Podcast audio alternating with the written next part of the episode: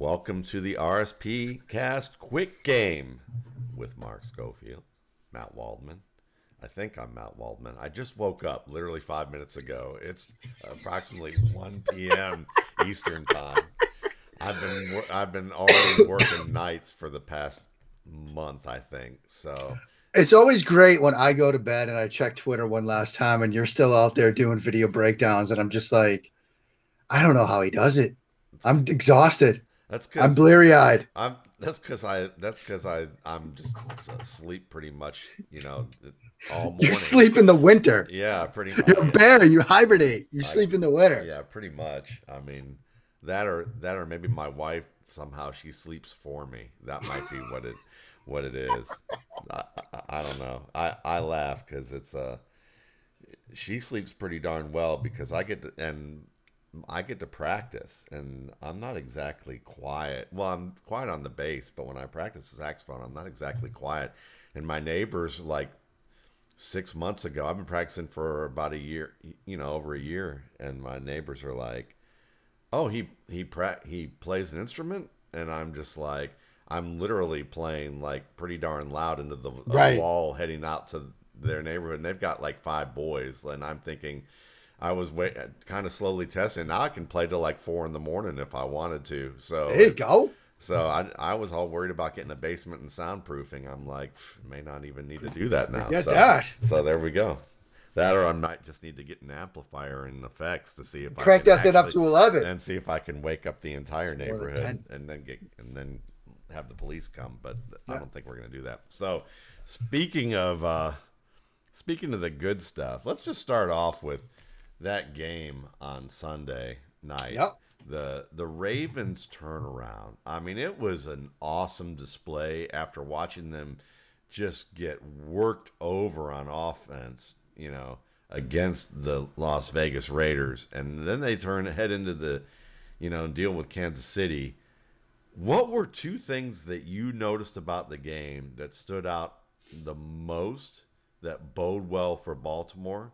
And is there still anything left about that Vegas game that concerns you that when you were heading into the Chiefs game now after you've seen it?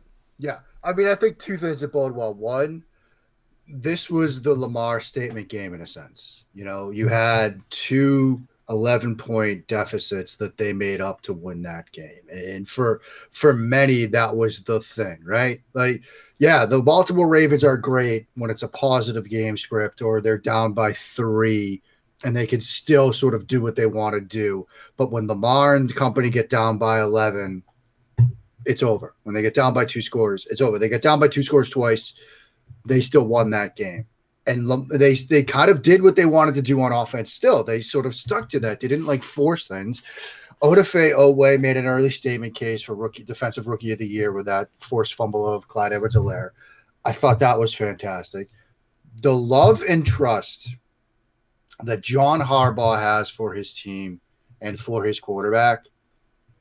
Like, look, I'm a Patriots guy. The Ravens are, I don't want to say mortal enemies, but I also live in this area, number one.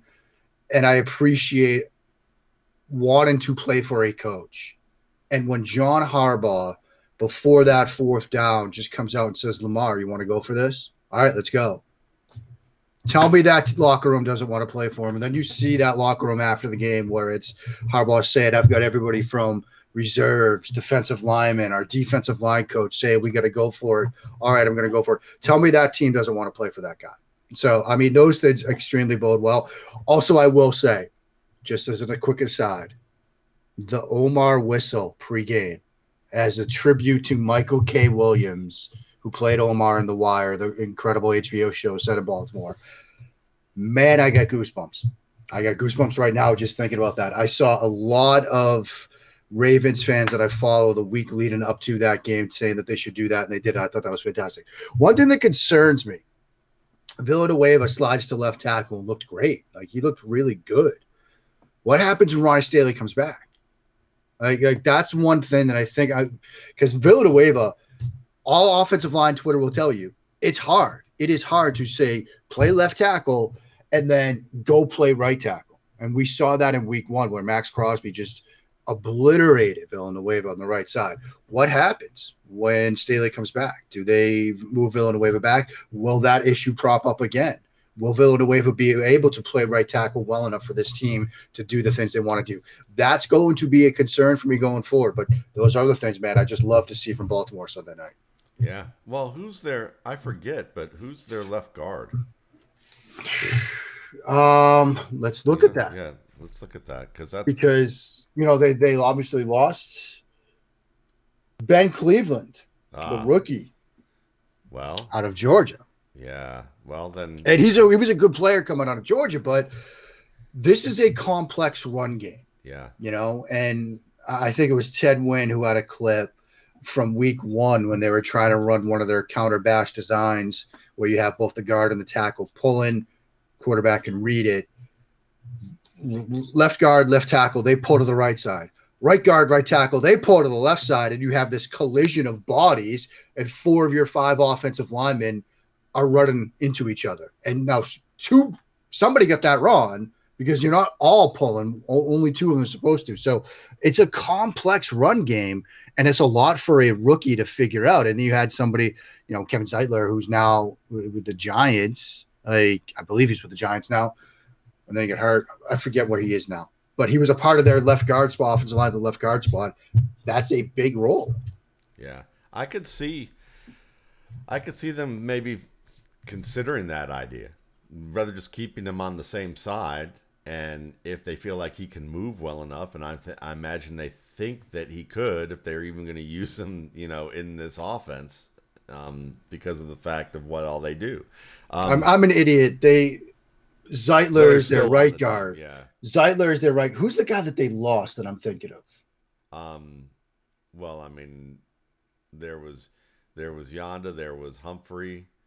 There was they had another offensive lineman. The son of he was a son of not Ogden's son. Orlando Brown. Orlando Brown. Well, they traded him to the Chiefs, who they played. Yeah, but anyway, I mean, I just think, you know, Villanueva's move to left tackle was just a smart move, all in all. That they just basically. You know, that was an opportunity for them, unfortunately, with, you know, it's kind of when the door closes with Ronnie Stanley, you know, the window opens for Villanueva. But the line itself just played a lot better because it wasn't just Villanueva. Last week, there were multiple points of penetration against the Raiders that they on just about every play. It was like a leaky sieve, you know. I mean, so it was like a sieve. It was just leaky everywhere. And then you look at it on Sunday night, and they were crisp. They were able to – they were getting pushes. They were – and on top of that, they were using the read game that they weren't using in volume against the Raiders. And that really has to do with Lamar Jackson and the running backs, because when you're – The back that Lamar Jackson's most familiar with was a third-string back for most of camp who didn't get the reps with him. None of them understood. None of them had the rapport with Jackson in that read game. And that read game is what generated, as we talked about last week, is what generated all those 8 to 12-yard gains where Lamar Jackson is untouched unless he wants to initiate contact with somebody. And when you can get 6 to 8 rushes. I mean, I don't even know if it's that many, but 6 to 8 rushes a game like that, you're in positive game scripts. You know, your playbook, you can use the full playbook, and on top of that, defenses are now left guessing. And as one of my Cleveland Browns followers said, this is high school stuff. They should be flooding this area and and this should be easy to defend. And then I'm like, well, I mean. The high school game trickles to the pros, you know, and that's kind of how it works. It's kind of the opposite sometimes, or it's kind of a circle. And, you know, when you have high end players and you get burned before with, you know, players pulling to the left side, but now what you have left on the right is a fullback, a tight end split out to one side, and a running back, and you're basically a 3-on-3 against maybe an outside linebacker and a cornerback, you have the advantage there. And that's what we saw with a Devonta Freeman run. It was the only run of the night for him. And he had, 33 yards or something like that on that one run. And when you get burned on something like that, you have to freeze and hold on to that, even though the fact that Lamar Jackson is running behind two pulling offensive linemen to the opposite side the next time they do it. And so for me, the read game was really notable, and the fact that they were able to fix that so quickly with the rapport with their backs that they could do it with any of the three backs that they had on the field, to me, that's a sign that they're going to be just fine for most of the season, as long as that line can stay as healthy as it is about right now. Because that helped Lamar Jackson be able to do everything else. If they can't do that, then it's like taking away the engine in a sports car and putting it in a lawnmower. And that's basically what was going on in Las Vegas. So that was the most notable thing for me. But I did enjoy seeing the use of Marquise Brown. I felt like that they were able to, do some good things with Marquise Brown, in addition to the fact that he got free in the middle of a defense that, and Jackson made that stunning play with the jump pass. But seeing that was really good. Seeing Justin Madubuike show up was really nice too, because this is a guy out of Texas A&M who I really liked. He's undersized, but he was a savvy. He was kind of like the way that DeAndre Hopkins is a big, slow-ish receiver with a ton of savvy who's going to play for the next 17 years. Half joking there, but because he can do things that he's just very intelligent out on the field and can do things that get him open against anybody. Madubuike in college was that guy, and in college where he's undersized, but he's exceedingly quick for a DT, and he could handle double teams. He knew how to get to the right place. He was very good pre-snap, and you saw a little bit of that, last week. Though, as I think Coach Vass pointed out, and Brandon Thorne said, is that a three technique? Having a center try and back block on a three technique, three technique is impossible. And as soon as I saw that, I laughed, because I knew what they were talking about right there. Yeah. So the Ravens, to me, they're back, and it just shows their toughness. This is as Eric Stoner and I talked about privately, and I like to share some of his stuff. It was just like, they're a fighting team. They are fighters. They have the mentality of their coach, or the coach has adopted the mentality of the players heading in. Yeah. It depends. They just have that culture, and they don't give up. I love the Baltimore Ravens. I've become pretty much an unabashed fan, even though the Browns are still my team, and they've seemed to take an antidote to raise themselves from being out of the zombie status. So that's good. But the Ravens are still the team that I grew up. They're still the team in spirit of what I grew up with, and to watch them do that is fantastic. So, are the Chiefs still a powerhouse, Mark? They certainly look like it on the surface, but that also, when you watch their games, are they operating on the strength of just a handful of key players who, Kelce and Tyreek and Tyrann Mathieu and maybe Bolton now and Chris Jones or with Mahomes? Are those the guys pulling them out of the emergencies that they get themselves into? I think in a sense, and obviously, look, it's week 2. Things can change. Yeah. Teams' identities grow over the course of a season. But I think right now they are more that team that's relying on the parts, not the sum of the parts. But it helps when Patrick Mahomes might be the best quarterback in the game. Travis Kelce might be the best tight end in the game.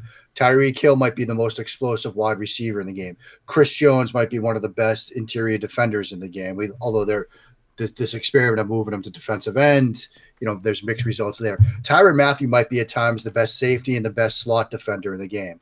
Like, so the parts that they're relying on, these individual performances and players they're relying on, are like the best at what they do. So even if it's just that could still make them almost a powerhouse on its own.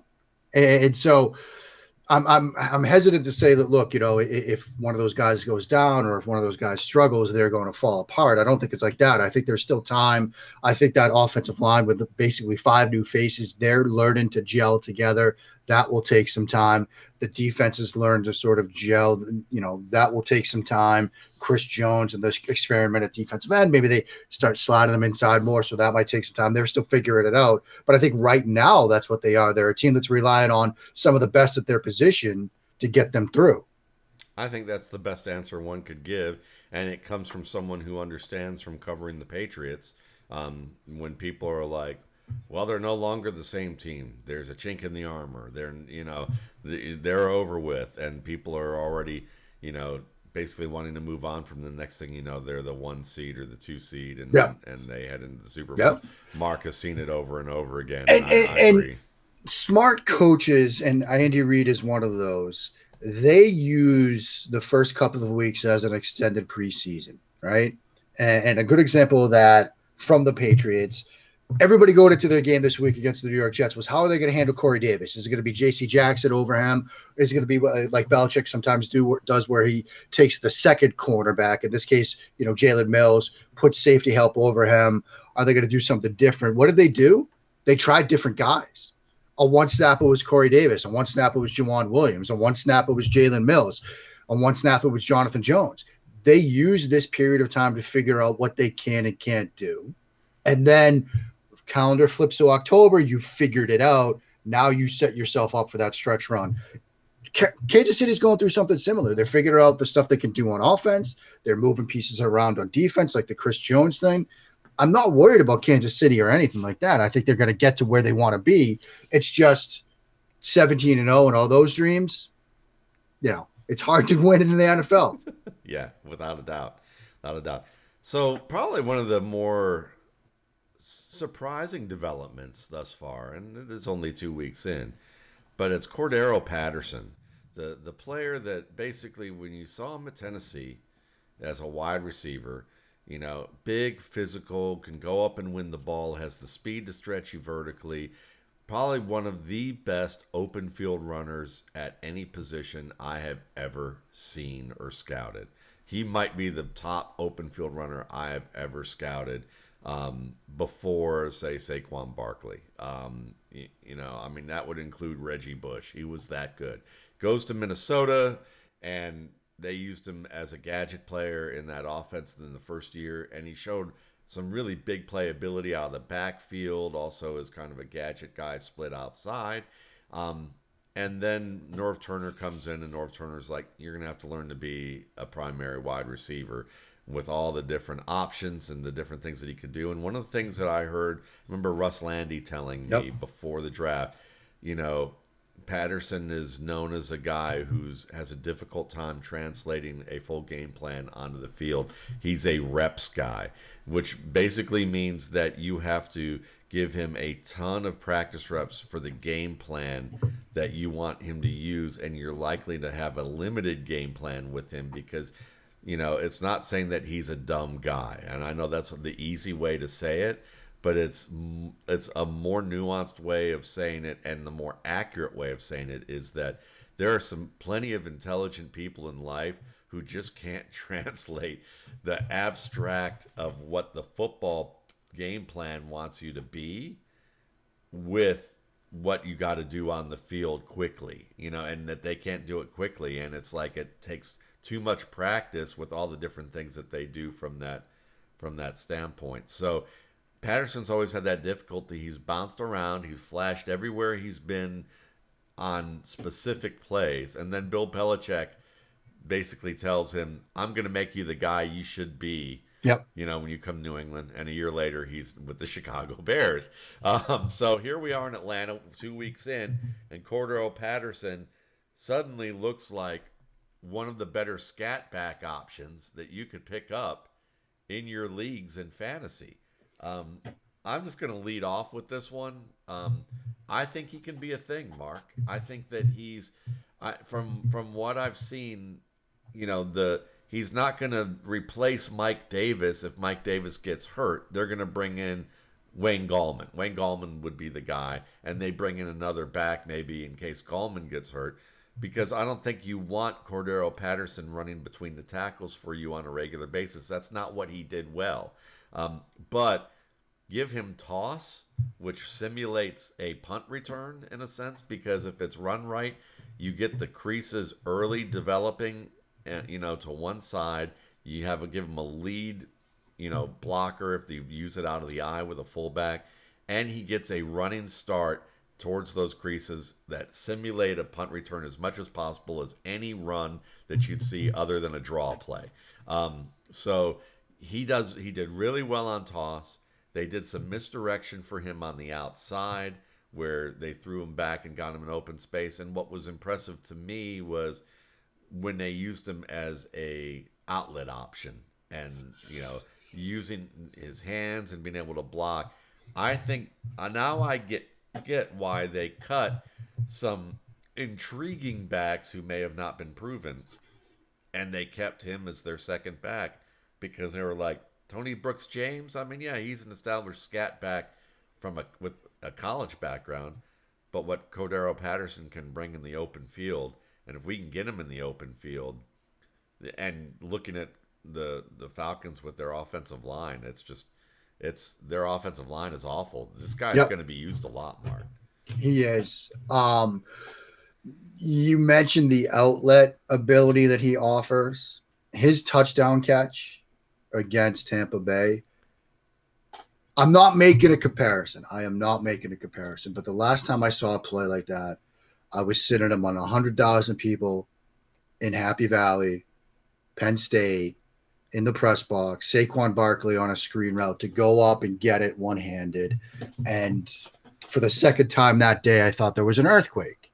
The first time had been opening kickoff of that day. Saquon took it to the house. And I had never been to a press box at Penn State before, and it shakes. And I was just like, what in the world is happening? But it was that kind of play. He's in the backfield, in pass protection, picks up a blitzer. The rest of the offensive line starts to crumble. Ryan has to vacate the pocket. And the feel that Patterson has for that moment to disengage, make himself an available option, go up and get a throw that's high and behind him, pull it in one-handed, and accelerate into the end zone, that's stuff you can't teach. That's stuff you cannot teach in a classroom, on a practice field. That's just natural ability. He offers that. But what he also offers is then the previous play, they flex him out wide, and he's running a go route along the sideline. What do you do? I play this game all the time. What do you do if you're an opposing defensive coordinator? Do you treat him like a running back? Do you treat him like a receiver? Like that's the inherent problem that he poses. Now, Atlanta might not be a 10-win team or anything like that. They certainly have their problems. But from a fantasy perspective, he's going to be relevant because of what he offers on the field. That matchup nightmare problem where opposing defensive coordinators are, okay, 84's in the game. Do we treat him like a running back? Do we treat him like a receiver? Either way, you're going to be wrong. Yeah. Because of what he can do. Yeah. And I think that you can count on this guy probably to get you because of game scripts. Yeah. And it's kind of the game script theory that PFF's Dwayne McFarlane brought up with DeAndre Swift, and that he's hopeful for. But I think you're actually going to get it when he talked about DeAndre Swift. I think you're actually going to get it in Atlanta with Cordarrelle Patterson, because they're going to be bad. They're going to be bad. They're going to be down by 14 by the second quarter of most games. Yeah. They're going to have to throw. And as good as DeAndre Swift is as a receiver – in terms of being able to catch the football and catch the ball in open space, Cordarrelle Patterson, it's not so much about whether he can catch the ball downfield with guys draped on him. He can do that like a top wide receiver.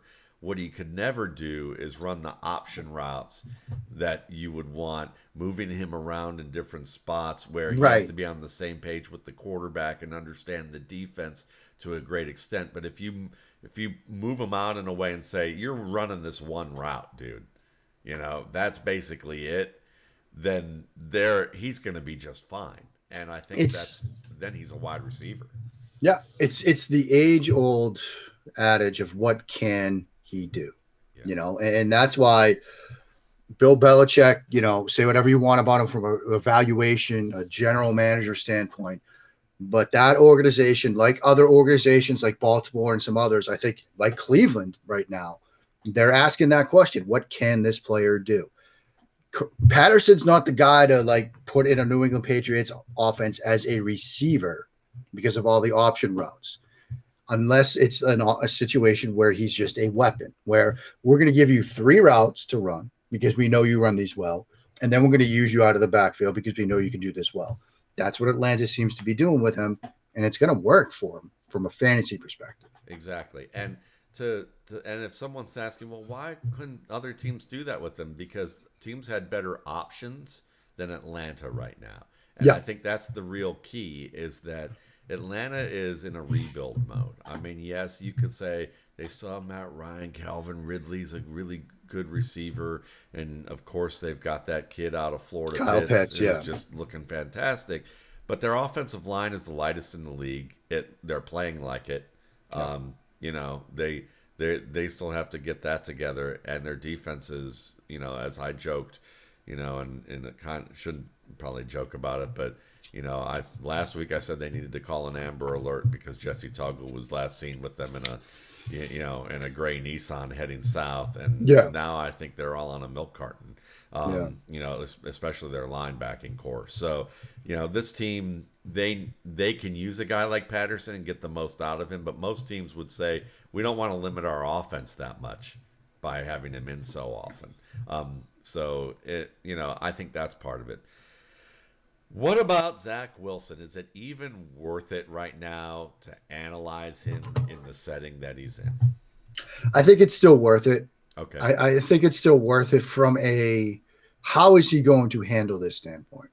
Like, this is a moment where I think it's important to look at him, and you're going to take the four interceptions, you're going to take the production or inefficiency or whatever, and just kind of put it to the side and see how he handles this from a mental, competitive toughness standpoint, because that offensive line wasn't as bad as I thought it was going to be on Sunday with given the injuries. It still wasn't great. When you throw two interceptions early on your first two throws, how do you respond to that? It was a mixed response. He threw two more interceptions, and the last two were a heck of a lot worse than the first two. The first one, first throw of the game, he's trying to make an aggressive tight window throw. Defense makes a good play. He's got a free blitzer at him. Second one, Davis probably should have caught that. Flood design, rolling out, like throw is high but catchable. Okay. Third one, you got the out route. I don't know why you're trying to fit that overhead, man. I don't know why you're trying to fit that over his head. JC Jackson makes a great play. And then the fourth one, guys on the sideline, you throw it inside the numbers. Like, that is just a horrific wild miss. The second two were a lot worse than the first two. So that tells you that, to quote the Replacements, quicksand, right? You're struggling. You're fighting it. You're trying to play your way out of it, and you're just making things worse. He fell victim to quicksand in week two. How does he respond now? How does he respond going forward? And again, I don't care about, you know, reads, completion percentage, and all that stuff going forward. I want to see if he just gets better, like just looks better, looks tougher, doesn't compound the mistakes like he did against New England. That's what I'm going to be focusing on. I mean, people are going – New York papers are already saying, look, this is a disaster. You know, the seat is hot under Saleh. The seat is hot under Zach Wilson. No, you give this 2 years. Like, that's the time frame here. But I do want to see from a mental perspective, how does he respond to what we saw at a disastrous week two? Yeah, I don't think Joe Douglas keeps his job if they don't get 2 years. And what I mean by that sounds weird. It sounds kind of like a Yogi Berra type of comment, but it's like, Joe Douglas is going to be the one that's going to look at the media. He's just going to be stiff-arming the media. And if the ownership is like, well, you've got to do something here. You're going to have to make wild changes. He's like, we told you this was going to be like this. Yeah. There were going to be growing pains. And sometimes it's going to get ugly. And if you can't deal with the ugly, then just let me know. Because I don't want to be with if you're not. CJ Mosley, their linebacker, said it exactly right. He's like, he's our guy. Zach Wilson is our quarterback. He's our present and our future.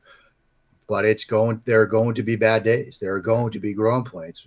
Development is not linear. It's just not. And we all wish it was this nice little, you know, nice little arc going up. It's not. There are going to be bad days like this. Mac Jones is going to have bad days like this. Mac Jones wasn't great Sunday either. Yeah. Like, you rewatch that film, he left a lot of stuff out there. And there are a lot of questions about Mac Jones, even though he's the rookie quarterback with the best completion percentage and touchdown and interception ratio and all that. No, you watch, there are missed opportunities for Mac Jones too. So all these young quarterbacks, whether it's Trevor Lawrence, whether it's Jones, Wilson, Fields, who played a lot on Sunday, there are going to be ups and downs. You want to see them just get better, the overall arc of their development getting better. Yeah, I mean, we have to remember, I mean, this sounds kind of narrative-ish, and it probably is, and it's fine. I think the narrative with this is that Zach Wilson is kind of the small-town kind of kid, or the small area kind of kid in terms of BYU, yep, relative to going to New York. He went to the epicenter.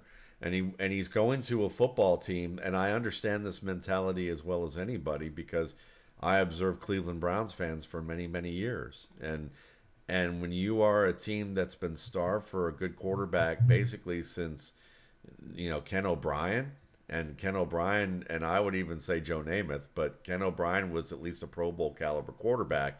When you're starved that long for a quality quarterback and a winning team that takes you to the playoffs consistently, you tend to overestimate or you tend to overreact to everything because you're looking for a quarterback. I see it with Bears fans. I see it with Jets fans. I've seen it with Browns fans. I still see it with Browns fans. You know, because when you get somebody doing something that they're supposed to do, suddenly now he's elevated to the status in the media and among super fans and among like those who write for like even small sites. He's being elevated to the likes of great players.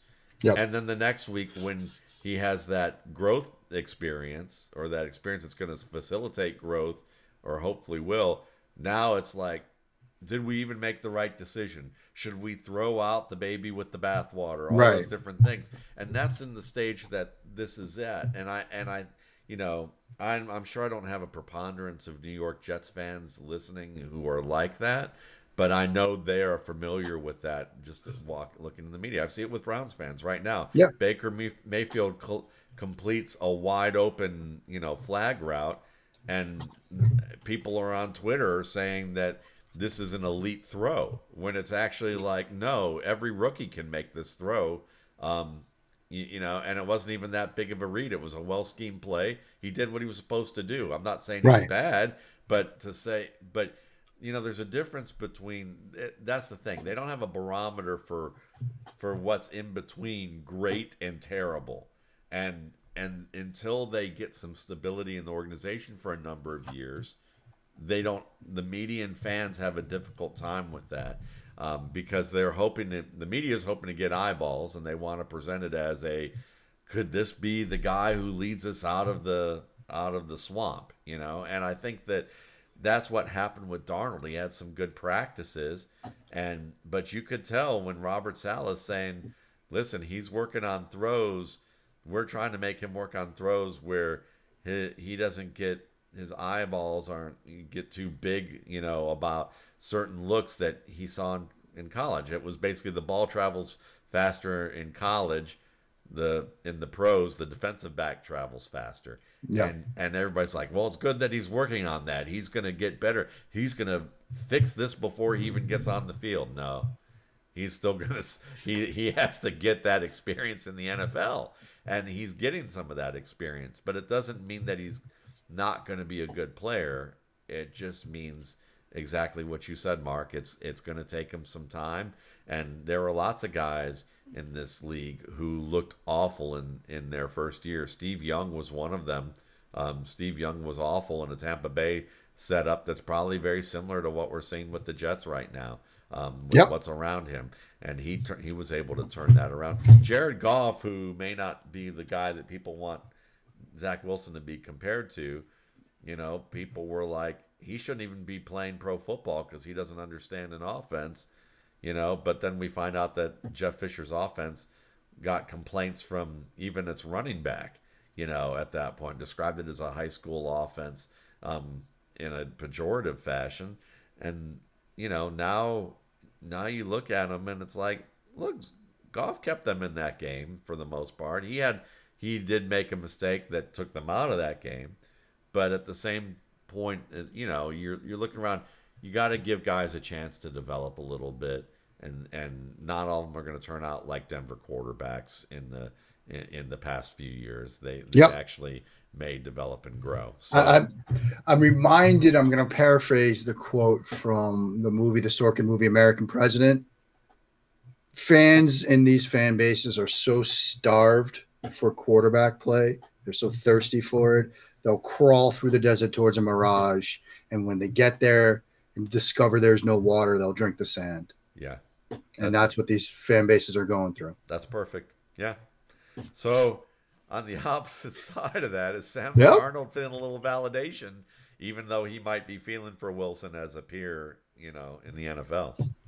I think so. He still has those boneheaded moments, right? Like he had the boneheaded interception against the Saints where it's like, look, you're up 17-0. Like, you don't need to do that. But then you watch him, there's some fluidity to his footwork and his drops. The eyes and the feet are tied together. He seems very comfortable in a new offense for him. And I think that speaks to Joe Brady, who is going to do wonders next year, either in Cincinnati with Joe Burrow or in Chicago with Justin Fields. I mean, that's coming, kids. That's coming. But I think Darnold has looked very good. He was solid, not great week one. I thought he was much better week two. The Panthers might be for real. I think that's the underlying story here, because then you look at the defensive side of the ball. You got Brian Burns, you got Jeremy Chin, you know, Hassan Reddick. You've got talent. Phil Snow's defense. I remember last year, our friend Doug Farrar, he and I were doing a show, and he talked about that game. They lost to the Packers on a Saturday night late in the season. And Aaron Rodgers after the game was like, I was confused. Like, they were doing some crazy, silly things back there. So it was things I was not expecting. A lot of people are throwing out the phrase college defense and things like that. But Phil Snow's defense and the talent they have are going to keep them in games. And Darnold and the weapons he has is going to win them some games. So, yeah, I think Darnold's feeling some vindication. He's feeling like, look, all the stuff that was written this summer about how I'm going to be a better quarterback away from Adam Gase, you see it now.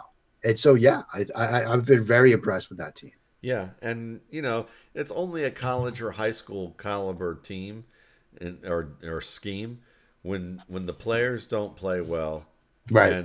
And the scheme totally limits what you can do, and it's unrealistic with its application. But it can come from – Pop Warner, and if it's well executed, and it's and part of that execution is how it's applied in the right system, then you have yourself something that's going to work out well. And with Darnold, I mean, I think the quickest way I'd sum up Darnold is that, you know, Darnold always had the opportunity to be a player in the style of Matt Stafford or Brett Favre. You know, someone who is going to make some great throws for you, be able to get out of trouble, have that kind of moxie to create. But he's always going to have that wild hair that where there's going to be a play or two in every game. And when he's not playing well, maybe 5 or 6 of them, where the defense is going to be able to take advantage of him. I mean, even Matt Stafford this year, watching him last week against the Colts, he looks good. You know, the Rams are excited about him and talking him up and how he does things in practice that are great. But it's that same pro football player mentality I see over and over again. Ooh, big arm. Ooh, he's fast. Ooh, he's tough. He's tall. Yep. You know, he's strong. Big, strong, fast. Okay, I get it, you know. But he still also is the guy that makes some dumb throws. I mean, and I love Matt Stafford's game. Yep. But he still does it. And no quarterback's perfect that way other than maybe one in Kansas City. But there's, you know, that's – and one in Tampa. But the But that's the thing. When you look at Stafford, he's still going to have some of those boneheaded plays. So I look at Sam Darnold right now. He's playing like a second-tier Matt Stafford or second-tier or third-tier Brett Favre, which, you know, it's good enough right now.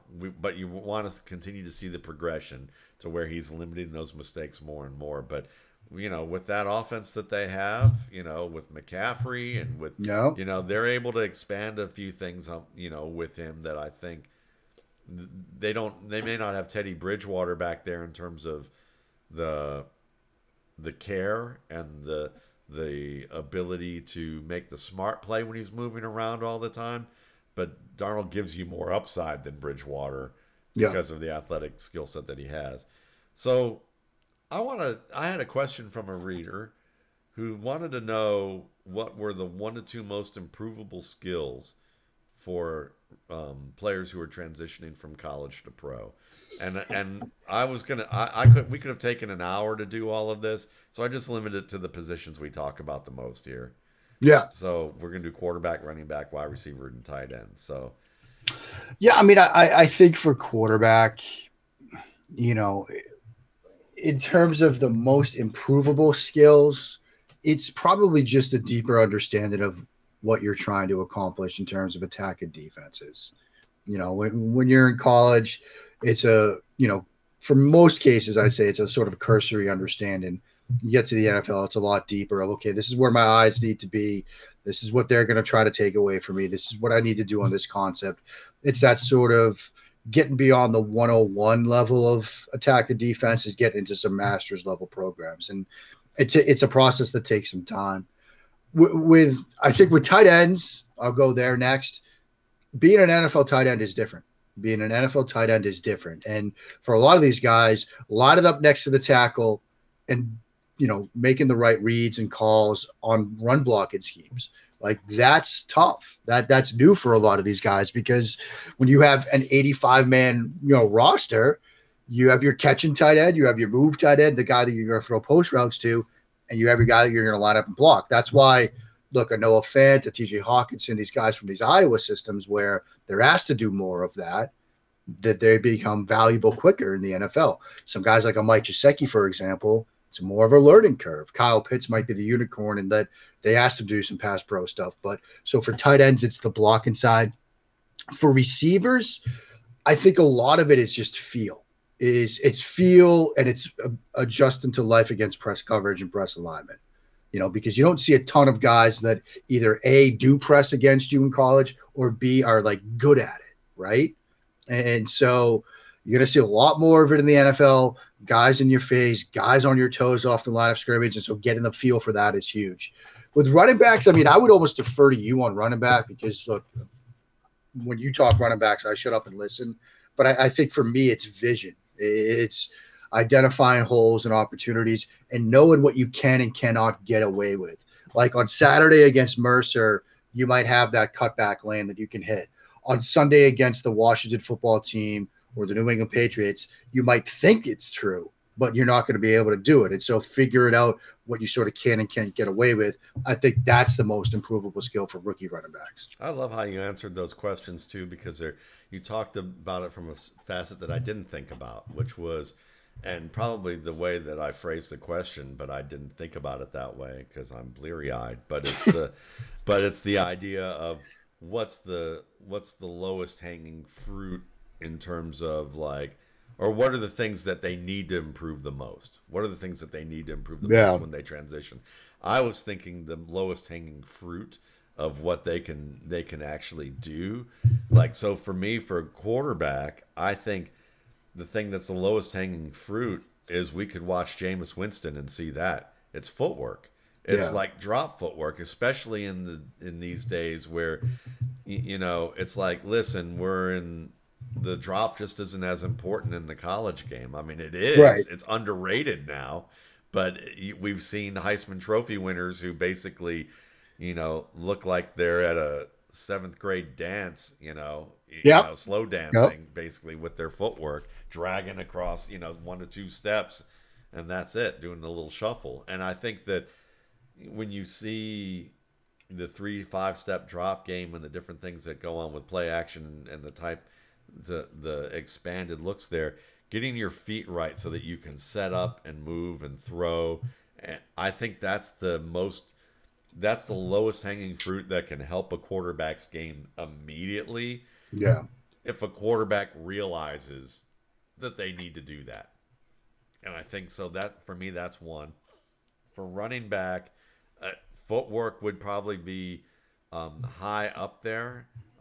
Just understanding the difference between zone and gap and how to approach it would probably be the thing that would help their game the most. But part of that is learning footwork patterns and learning how to be efficient. Like, you can't lean on jump cuts. If you're a dynamic player and everything you do is a jump cut, the only guy I've ever seen who's played as a starter and been a high-end starter who lived off jump cuts in this current era is Adrian Peterson. Adrian Peterson can jump cut forward 3 feet in towards the line and still be quick enough to get outside and not run into the back of his lineman. Everyone else who's tried that, from Kenyon Drake to Saquon Barkley to a number of people, wind up caught in the backfield. So I would say that as well as just pass protection, like just understanding, if you can improve your footwork to where you're opening, you just point the toe and open your hips, like Matt Forte, Arian Foster. If you're a young running back and you don't know who those two guys are and you happen to be watching the show and you're like serious about wanting to go to college or get better at your high school level, watch them when they point their toe outside and their hips open, and they can do something in one step that takes some pro running backs who are semi-successful, 2 to 3 steps and usually run on the backs of somebody to do. The sooner you can get outside of penetration, the sooner you can open your hips and go, that means the deeper you can press into the line. It means the better you can respond to penetration and create space for yourself. And when you can manipulate the defense by getting closer to it and then cut back, you're setting up blocks better. So you're helping your teammates do their job for you. You're helping them help you. And so that's the type of thing that I would say is big for running back, as well as, again, the pass pro, learning how to punch. Running backs, more than I see than anything, is that they overextend and lean forward, and they think that's what they need to do against a linebacker or against a defensive tackle. And really all they need to do is learn how to work through their hips to deliver a punch. Yes, they might get knocked backward by a 300-pounder, but the punch that they deliver will stop them more. Watch Ezekiel Elliott week 1 against, I believe it was either Levante David or Devin White blitz. And I know we talked about that, but all Elliott did was get that initial punch. And he got rocked back, and you're watching it live. You might think, man, Elliott just got destroyed. No, he threw the block he needed to do to give Dak Prescott time in the pocket. That's what you need to do. If you can keep your eyes up, head up, and actually uppercut through with your hands and use your hips, watch guards and tackles and how they roll through the hips to hit. Those two things for running backs, you will make your life better, but learning the footwork you need to approach gap versus what you need to run zone, that will make, you got to be versatile in the NFL. Wide receivers, I'd say just two things come to mind very quickly. Using the appropriate hands technique, understanding when to use your hands, and working on when you extend your arms above your head that your hands don't come together in a clapping motion, that you can extend with your hands together like when you go up, because if you have to meet, you're already putting yourself in a position where you got to clap on the ball and the ball's coming too fast, or you're doing a complex movement to get there. So learning when to use the correct hands technique and getting it down to the point that you're not thinking about it. Because if you have to think about it when a ball's at chest level, whether to go like this or to go like that, you're in trouble. And so I would say that's one of the easiest things that I see. And for them, again, it's footwork. With all these guys, footwork is probably one of the most important things. That's why these trainers get... You see those ladder drills all the time, Matt. Yeah. But, I mean, getting off the line of scrimmage, you've got to have more than two moves. Yeah. You're going to have multiple moves. And learning to work, I think, inside rather than... If you want to get outside, it's you got to be able to know when to work inside. Like watch DeAndre Hopkins and the fact that he knows that in order to get outside a defender, if he wants an outside release, sometimes he has to go inside to do it. Yeah. And so learning how to use your feet first to win against press rather than just using your hands or using one or two moves that they are going to be able to predict now. Right. That's important. Tight end, I mean, I'm with you about the blocking, but yeah. And there's different types of things there. I would say the easiest thing for them to improve upon is learning how to snap off their breaks. Like just being quick. Like yeah. You look at these old guys like Gronk, and back in the day it was either Gates or Gonzalez, and when everyone said they were at the end of their career, and they're still converting third down after third down. And it's because when you watch them, that they can still beat a linebacker every day, all day on a stop route because they can snap their turn and they're sudden on that one thing. And the biggest thing I always see between the top tight end prospect in college and when they get to the pros is that a lot of the top tight ends in college, they're slow with that turn. And then within a year or two, I see them getting open and winning against linebackers on those routes because they figured out they have to be sudden with that snap. So that's those are some of the easiest things to fix that really, I think, elevate each of those positions games. So I just saw this on the Manning show last night when we were watching the Monday night. Do you really believe Rob Gronkowski doesn't watch film? Not for a second. Yeah. Not for an absolute second. And I think this is a great example of the brilliance of Rob Gronkowski. And I know that sounds a little funny. No, it's because he plays a character and he plays it well, because the goofy Gronk answer is, no, I don't watch film. I just tell Tom. Gronk watches film all the time. Gronk's always like, you don't get to be the kind of player he is if you don't understand releases, if you don't, because then what did he also say in that? He wanted to thank Manning for the trap pass that Brady talked to Manning about to get installed, because the dynamics of that play and the eye candy it sets up for the linebackers baited so many linebackers into diving downhill, created space for Rob Gronkowski behind them on crossing routes. You don't have that understanding of it if you haven't watched that on film. Like, so yeah, Gronk watches film all the time. Like he's playing a character, plays it extremely well, but he watches film. Yeah, he's an extremely smart guy who wants you to think that he's just a bro. Yeah. That's basically it. He likes being popular. He likes having fun. He's, there's all of that. And then you hear him talk about what it was like to deal with the pain and why he left. And that's the side that you don't see. Yeah. But when he provided that and you see what he kind of went through to play the game, and a lot of players go through, that's the side he doesn't like to show, but he's, sometimes clowns are the saddest people or have the ability. And I won't say that. Maybe a better way of saying it is that sometimes clowns have the capacity to deal with a lot of sadness and understand that. You see that with comedians a lot. Sometimes comedians are the angriest people. And you'll see that with their humor. But Gronkowski seems like a guy who lives a full life, and he like you said, he's playing a character. That guy's a brilliant tight end, and they talk about how hard of a worker he is. Like in practice, that's always been he has fun. He's having fun out there when he practices, but don't get it twisted. The guy works very hard at his craft. Absolutely. Yeah. And when he said, I taught TJ Hawkinson, on that play against the linebacker, and people were kind of laughing. No, TJ Hawk. I know someone affiliated with the Iowa organization that said TJ Hawkinson, I don't know if he said he worked with Gronk, but he learned positioning on routes in the end zone from Gronkowski, watching a ton of Gronkowski film. And I'm sure either he told Gronk that or he had gotten an opportunity to do a little work with him. Yeah. So let's talk about the college football a little bit. We'll increasingly do that as the season wears on. But tell me about a college player who's caught your eye in recent weeks. Kenny Pickett, the quarterback for Pittsburgh.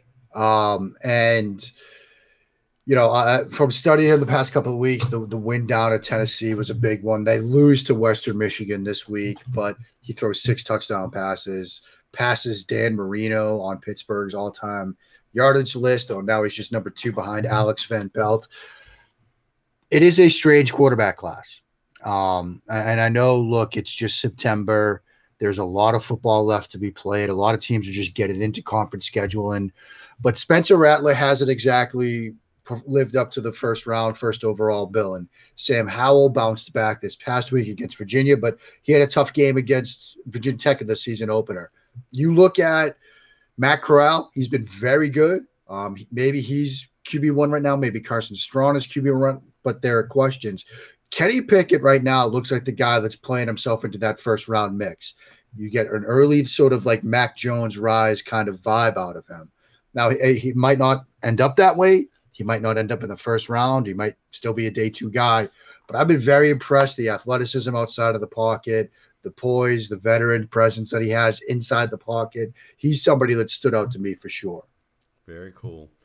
I don't think it's a fantastic running back class this year and compared to recent years where we've had some pretty darn good ones.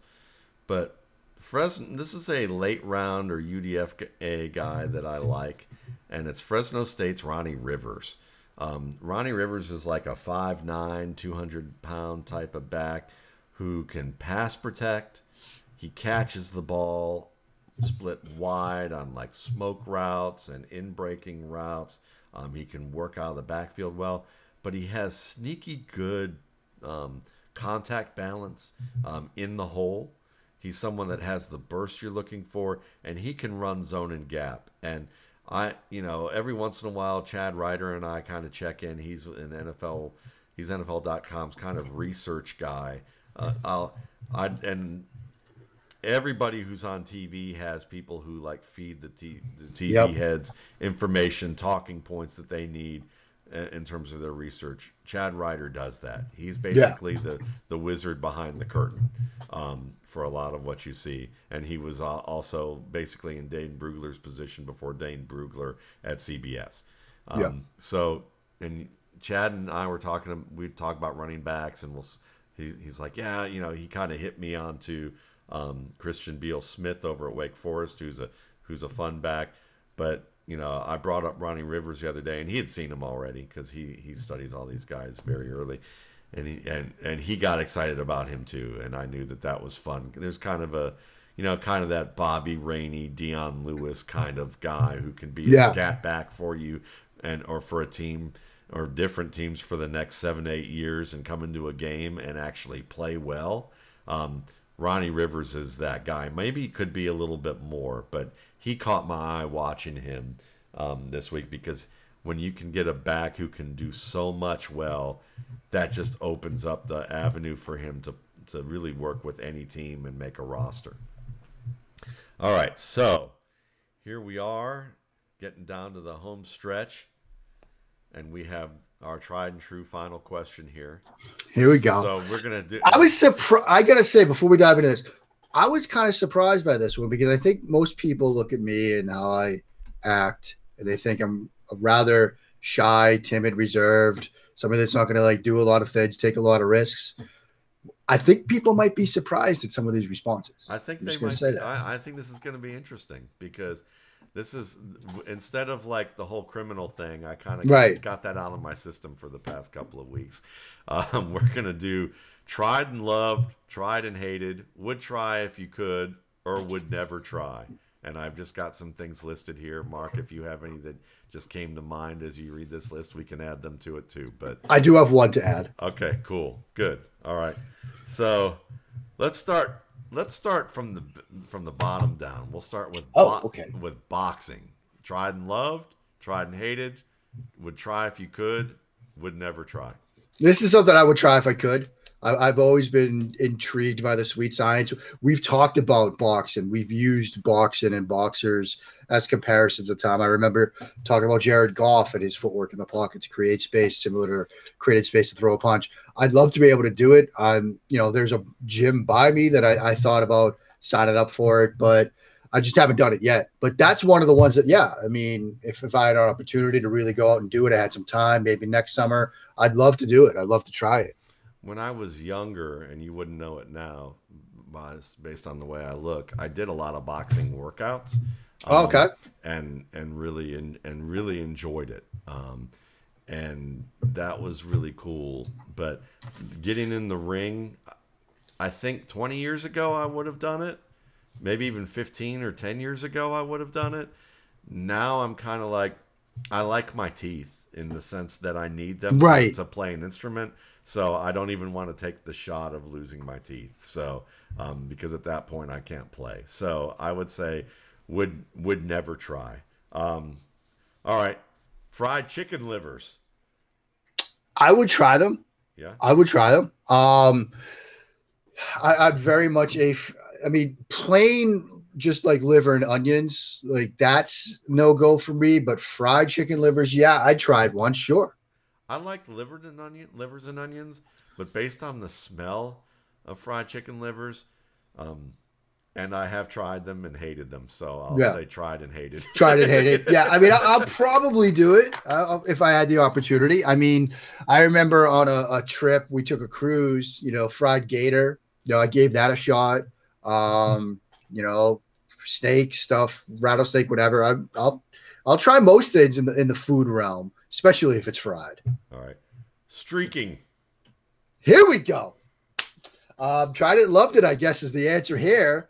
If you ever look at a picture, if you Google Wesleyan University, which is where I went to college, you will see, of course, a picture of Foss Hill, which is the main hill, like in the heart of campus. At the top of the hill, you've got some dorms like Butterfield Dorm. You've got the observatory. It's very picturesque. The hill comes down into where basically the baseball field is, and then the outfield, that's where the football field is. During the season, you'll have the stands rolled out, but they take those away. It's like idealistic like vision of a New England small Ivy school, right? On the right side, you have, our main library, Olin Library, with the huge, like, 3-story windows that overlook, like, the baseball field and the football field. You've got, like, Collegiate Row, where you've got the admissions building. You've got all this stuff. It's very picturesque. My dorm room my freshman year was in Hewitt 10, the first floor.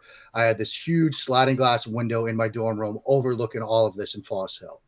And I will tell people to this day, I had the best dorm room because I wake up in the morning, I just see the crowds gather, especially if it's fall, it's nice weather out on a Friday, it's gorgeous. Foss Hill is also a den of activity. In the spring, where we have spring fling, the stage is set up at the base, everybody's on the hill looking down. In the winter, when you get ice, you get snow, everybody grabs a tray from the dining hall, they go sledding down Foss Hill.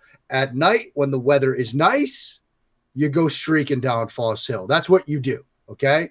The best part about that is College Row across the way, the public safety, the campus police is right there, and they've got a vision of Foss Hill, a beautiful view of it, and they have spotlights and floodlights, and they like to play a game, which is you want to go streaking, that's fine, but you gotta be brave enough to run into the light. And so they will shine the lights on everybody as they go streaking down Foss Hill. And one of the times I did it, I go streaking down Foss Hill and I turn around and there's one of our young coaches doing the same exact thing. There you go. So, yeah, I've got my streaking stories. One of the times. That's the key. That was one of the times. This was a more than once event. Tried and loved. So there you go. You're in college. It's what you do. Yeah, I would agree. I tried and loved it too. And it was – I visited friends at Duke University, and we were basically playing a game, and I just decided that I had enough to drink, and so there's a church across the street, and they lived in a house that the band Blind Melon, I guess, used to have when they were setting up, and it was called the Sleepy House. and they were like, you got to streak from the sleepy house to the church, touch the church doors, and run back. And this was on a Friday night, probably. I don't know what time it was at that point. I just knew that I didn't need to drink anymore. Yeah. So yeah, that wasn't bad. I didn't have, I don't know if I'd say I loved it, but I loved that more than puking my guts out. I'd say that, that's for sure. Yeah. I mean, look, it's one of the things you do. And I'm sure my parents are super happy hearing these stories, but hey. Yeah. No, I mean, this was the same wedding that this was the same friends who ended up getting married, and the whole wedding party basically skinny dipped after in a lake across the street from Strom Thurmond's house. In South Carolina, which fun. We had a good laugh about that. So I'd say that was fun. Tried and loved it. Blood sausage. You don't get the full English breakfast if you just skimp on the blood sausage. Like it's a part of it. I love the full English. I like to make it. I've made blood sausage. I've bought it from little butchers. I got a butcher shop that I like to go to that sells it. I've made it when we were in London. So you certainly get it. I don't know if I'd go as far to say that as I loved it, but it's something that I would certainly eat again. I would try it. I just never had it. So yeah, it's one of the few things I haven't tried. So yeah, I mean, look, it's part of the experience. You get the baked beans, you get the sausage that goes with it, the eggs, the mushrooms, the tomatoes. Sounds good. I've got Gordon Ramsay's, one of his cookbooks that has the full recipe for the traditional English full breakfast. It's one of my favorite things on the planet. And yeah, this is a component to it that you got to loop in there. All right. Good. Very good to know. Karaoke. Tried it multiple times. Wouldn't say I love it. This is not a sin in voice, kids. We can just be honest. It's not for that. But yeah, I've done it. I wouldn't necessarily say I'd go out and seek it out again, but yeah, I've done it. I've never tried karaoke. Really? Yeah, really. I am currently Googling Mobile, Alabama karaoke bars. I guess I would try it, but I'm not sure I would. I don't know. I'm kind of on the fence about that one. Tequila. Tried it. I guess loved it. You spend time in Mexico, Cancun or whatever. I mean, last time I was in Mexico was actually Cabo San Lucas, and I was just, I would just sip tequila. Now there are some tequilas that are better than others. You get Mr. Boston brand tequila, you're in trouble. But vodka. Anything that's any hard alcohol that comes in the plastic bottle, it's usually not a good sign. But that's what you do in college. But yeah, I mean, a high-end tequila. I have yet to try the Rocks tequila, Tremana. I've heard it's actually pretty good. So I might want to try that. But yeah, I like tequila. We went on a sunset cruise on a catamaran around the picturesque rock formations in Cabo. And I'm just sitting there sipping tequila. It was a nice little evening. I love tequila. See, I would need to try some high-end tequila, but I have to get over the smell. There's a certain smell that turns my stomach. So I would say probably tried and hated. I mean, for me, that's gin.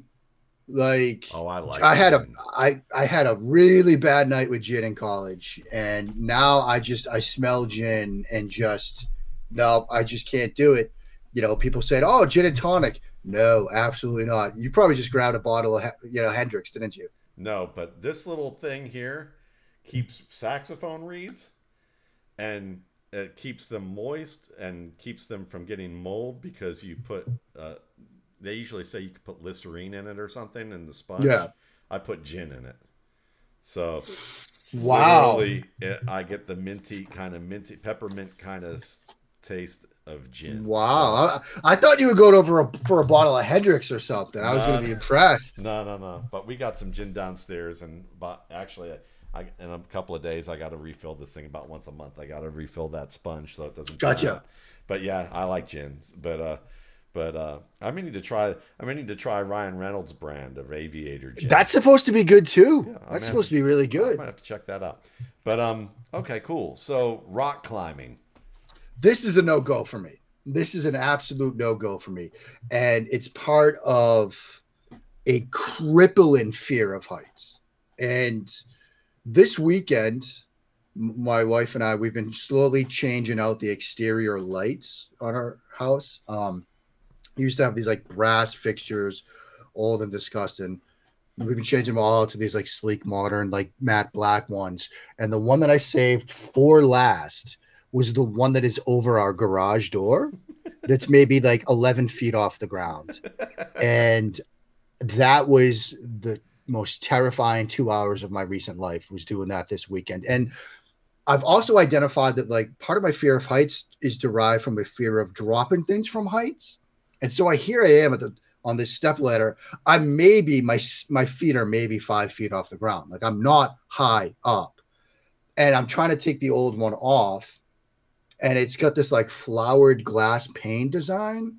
So like it's got like six, sheets of glass, and it's got a cap to hold it all in place. You take the cap off and they all kind of like unfurl like a flower opening up.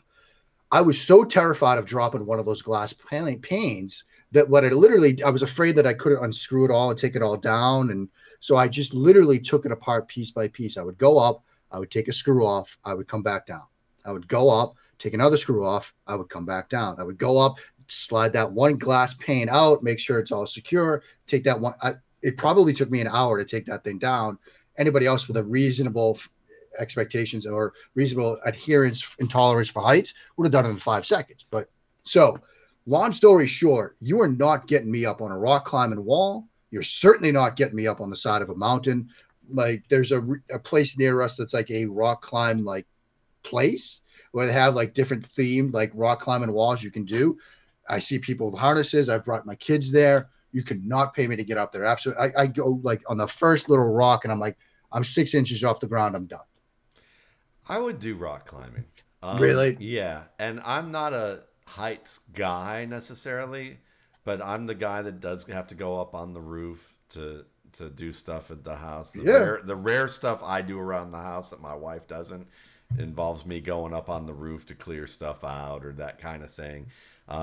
And I've found myself in those situations. I think my first heights thing, and I found myself in situations that I really shouldn't be in like that. Like I remember I worked at a theater at the University of Georgia for a little while building sets for their scene shop.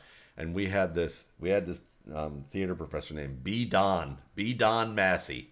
Okay. And B. Don sounds like who he was. He was a good old boy, great guy. Made his own alcohol out of a still, as well as made his own beer. And he had some great stories. He taught me welding, which was pretty cool. That's cool. But he one day, after doing some work for about three or four months, he was like, he kind of tested me because he was like, I want to see if I can have this guy do some more work over the summer, doing some specialized stuff where I could pay him more.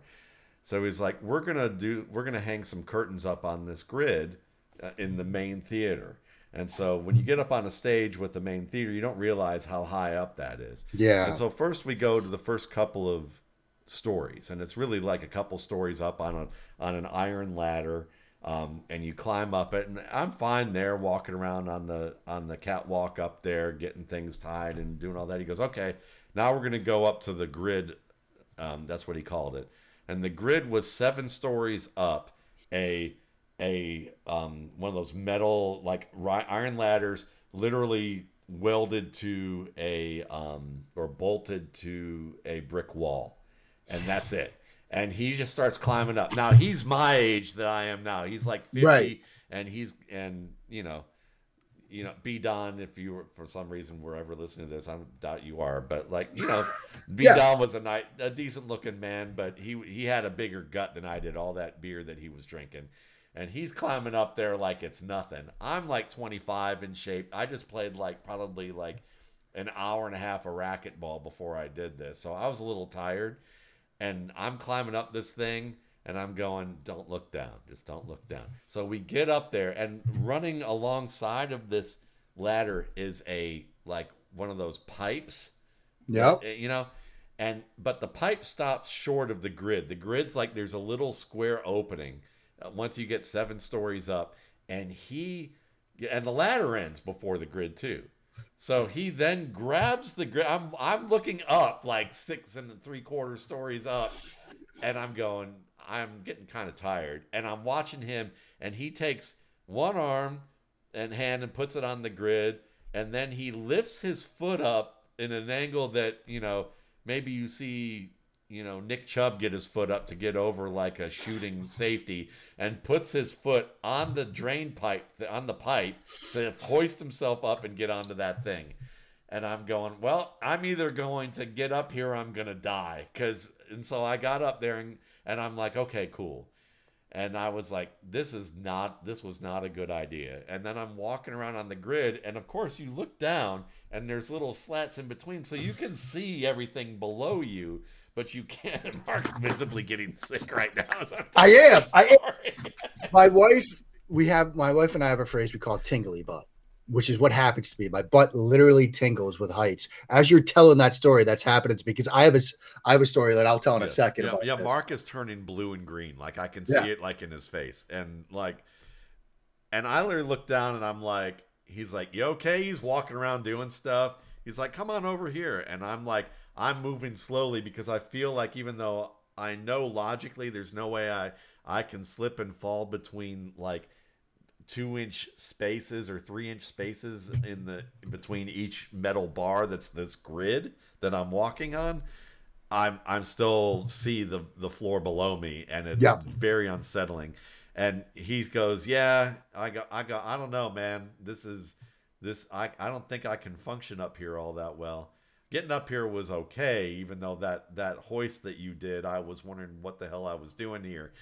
And he started laughing. He goes, yeah, I just wanted to see whether or not you could function up here. If you could, I could probably pay you. At that time, I think it was like $15 an hour. I was making like $4 an hour at the time. That's how old I am, you know, doing this stuff. And then we got down, and I kissed the ground of that stage, man. I mean, and so, yeah, I would rock climb with a harness. I would probably do that. Like my first... My first school crush, who I went on a date with in like middle school, she's a rock climber out in Colorado, and she's 51 and is rock climbing. Like, I admire the fact that she does that. I would probably try that with what she's doing, because she's not going way up there doing the extreme stuff, but no. So that's where we're at. Yeah, I mean, because the story I'm going to tell, Currituck Lighthouse down in Currituck, Outer Banks, North Carolina, 220 steps to get to the top of it. It's national monument. Like, it's the view when you get up to the top is amazing. I will say that. But when we were down there for spring break last spring, we went up as a family, and it's this wrought iron spiral staircase to the top that, as you were talking about it, getting to the top of that, you could see. And it was the same thing. I'm walking behind my daughter, and then my wife, and then my son. And I know that physically it is impossible for her body to contort in such a way that my daughter would slip through the stairs and fall.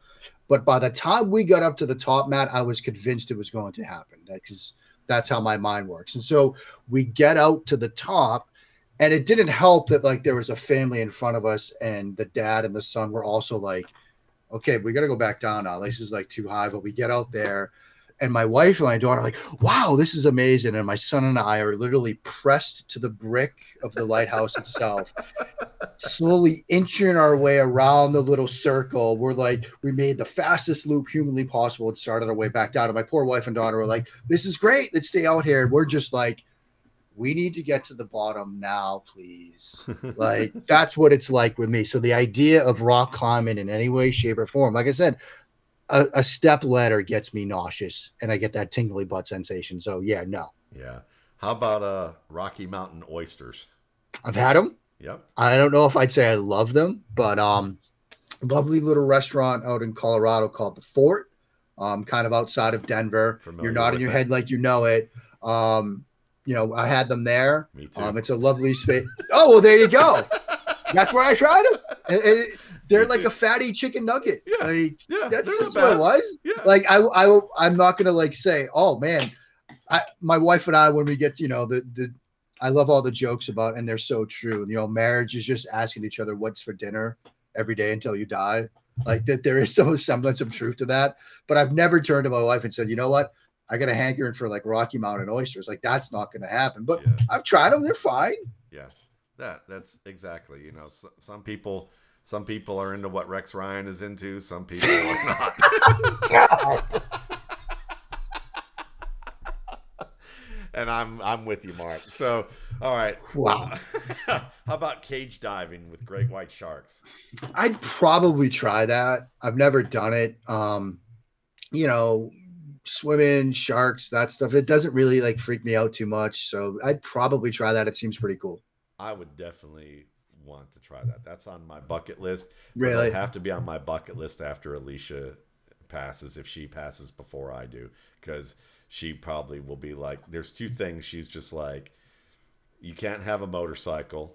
Yep. And I think cage diving with great white sharks is probably like going into that with a testosterone sized thing that's 2 times bigger than Shaq is probably right. Not a, and with sharper teeth probably.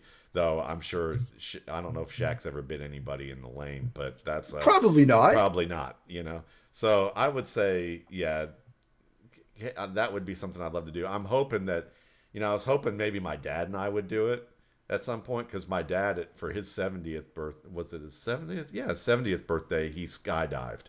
So that was kind of, he's got an adventurous streak like that. So I was thinking that might be a fun thing to do. But yeah, that kind of wraps it up. Other than Matthew Ernst, I'm going to tell him to, I see him on Twitter here. He's asking a question that I think I would like to answer quickly to tell him so he can watch this, or tell him at the end of my podcast I've answered it, which is anything in Antonio Gibson profile as a wide receiver that would help explain J.D. McKissick's usage. And the answer is yes. Antonio Gibson was an athlete.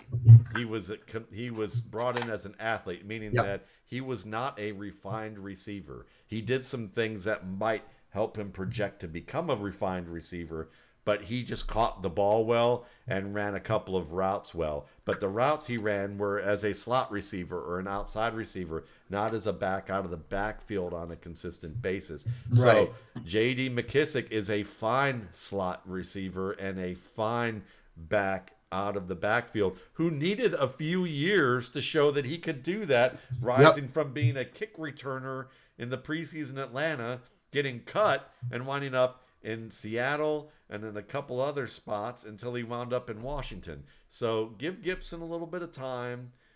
And don't expect, because a guy played wide receiver at Memphis or at another school part-time, right, ran part-time, that he's LaDainian Tomlinson. He has great talent as a running back, but he's not LaDainian Tomlinson, and the fantasy people were expecting that. So that's where I wanted to end that. There you go. I love it. All right. Thank you, folks, for listening. You know, get the RSP. If you buy it, go do it right now. The waiver wire, go get the RSP and go check out Mark's works. Goes Throws. You can check out his YouTube channel.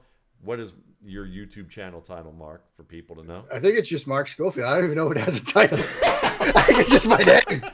I don't know. See, we are low profile around here. Seriously, low profile around. I mean, but high on content. Look, we take the work seriously. We don't take ourselves seriously. That's the point. Yeah. So, and I will say that we do, because as Scientific Omni says on Twitter, Matt Waldman managed to pull off the buck stack. Brady Evans, A.B. Gronk, site rankings not appreciating the stack, but I broke the metrics. So that's exactly what I'm trying to do. That's what you do, because I'm known at Football Guys as the guy that Rate My Team hates, but somehow that Matt Waldman guy likes it, and somehow you wind up doing well. But sometimes, you know, that happens. Nobody reads you, but sometimes you get all the clicks. So thanks again for listening. You guys have a good day.